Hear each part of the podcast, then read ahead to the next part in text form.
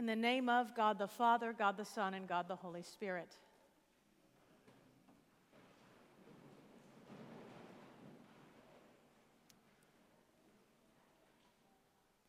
The church in Corinth is on the brink of disaster.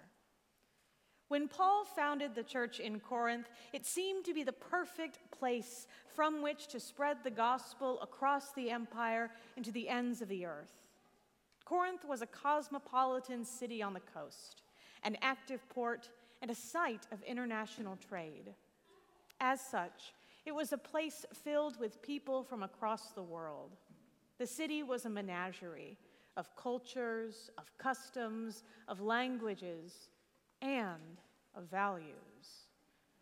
So perhaps it is not surprising that when this diverse group of people chose to live and work together in Christian community, conflict ensued.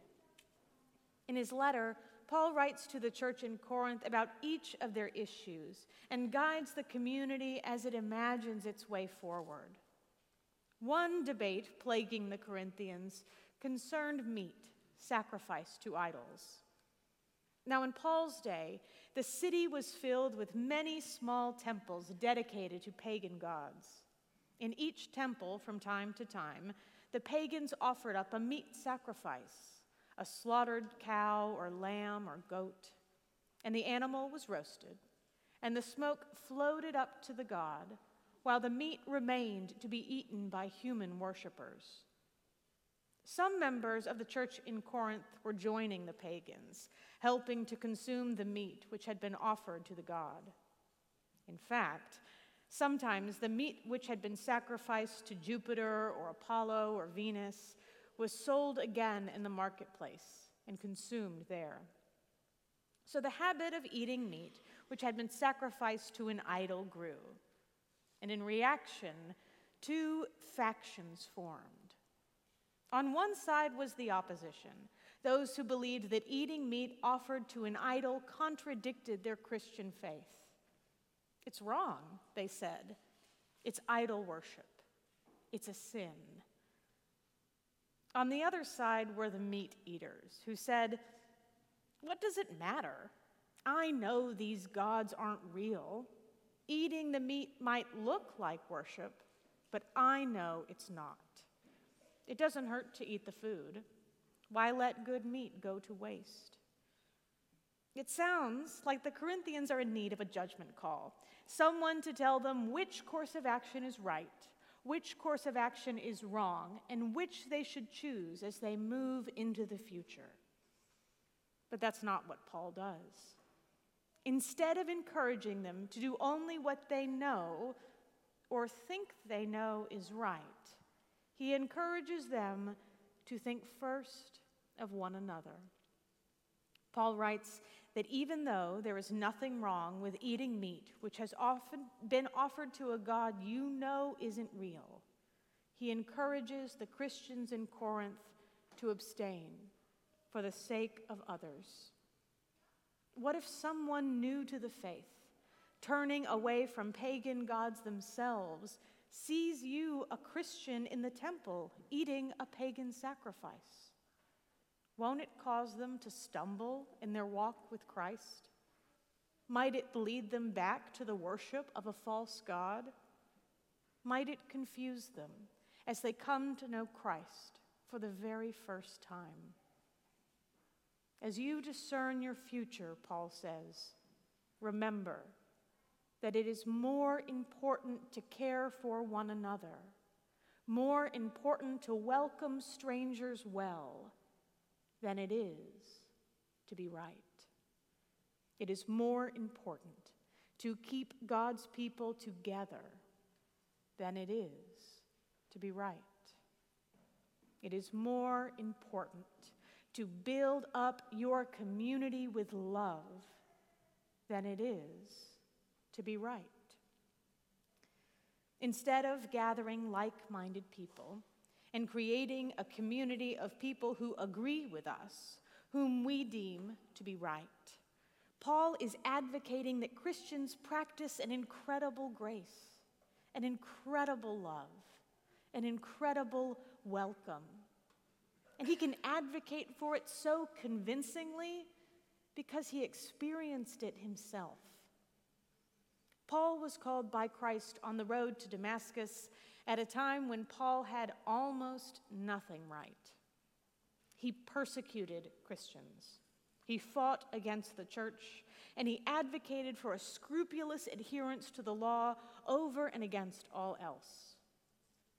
And God welcomed him into the body of Christ anyway. God called him to be an apostle anyway. Not because Paul was right on a doctrinal issue, but because God loves Paul. God wanted Paul in his church, not because Paul had the right position on a key issue, but because God loves Paul.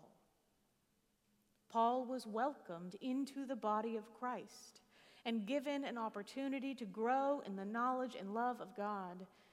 And in his conversion, Paul learned the power of a true welcome. That welcome transformed Paul, and Paul transformed the church forever. Paul spent his life welcoming Gentiles into the church, folks whom many early Christians thought could not have a place in the body of Christ because they did not yet have the right faith, or the right adherence to the law, or the right knowledge of Scripture. And even though many disagreed, even though many thought the Gentiles to be unworthy, Paul welcomed them. Paul baptized them. Paul loved them. And the church grew at an unimaginable rate. Christian communities popped up across the empire, and an astounding number of people came to faith. And now you and I, Gentiles, have a place in the church today because of Paul and his ministry. We have come to know and love God in Christ because of a welcome which began thousands of years ago. And if we wish to continue Paul's good work, if we wish to see our own community grow, then we, like Paul, must build the church with love. As Paul so astutely wrote, "Knowledge puffs up. Love builds." In a polarized country, divided along lines of right and wrong, of liberal and conservative, of good people and bad people, here at All Saints, we refuse to make idols of our convictions. We refuse to declare one side, one party, one political movement right and the other wrong. We do not take a stand on the issue of the day. We don't claim to be right about anything. Here we say that no matter who you are, no matter your politics, no matter if I happen to think you're right, you're welcome here. But more than that, you're necessary here. At All Saints, our common bonds are more important than our desire to be right. At All Saints, we believe that building up the body of Christ cannot begin with a judgment, with a litmus test for adequate belief or ideological purity or right politics. At All Saints, our love for one another is made manifest in a trust that God is at work in the lives of those with whom we disagree. Our love is made manifest in a respect for opinions different than our own. Our love is made manifest in our continuous attempt to honor the dignity of every human being, no matter their politics, no matter their culture, no matter their social standing. That humble love will be our guide as we build our future together.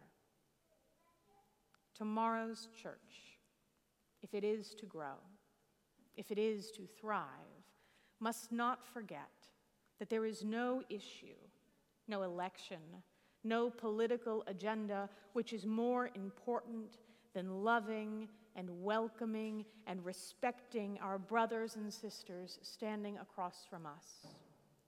Tomorrow's church, if it is to grow, must be a church for all.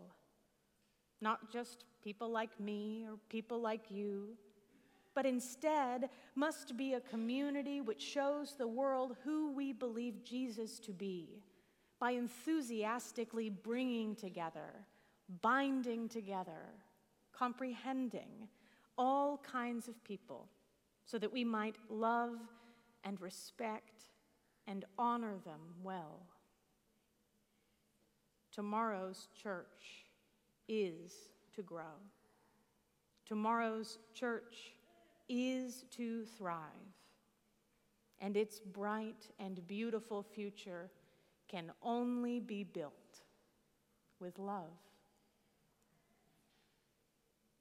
In the name of God the Father, God the Son, and God the Holy Spirit.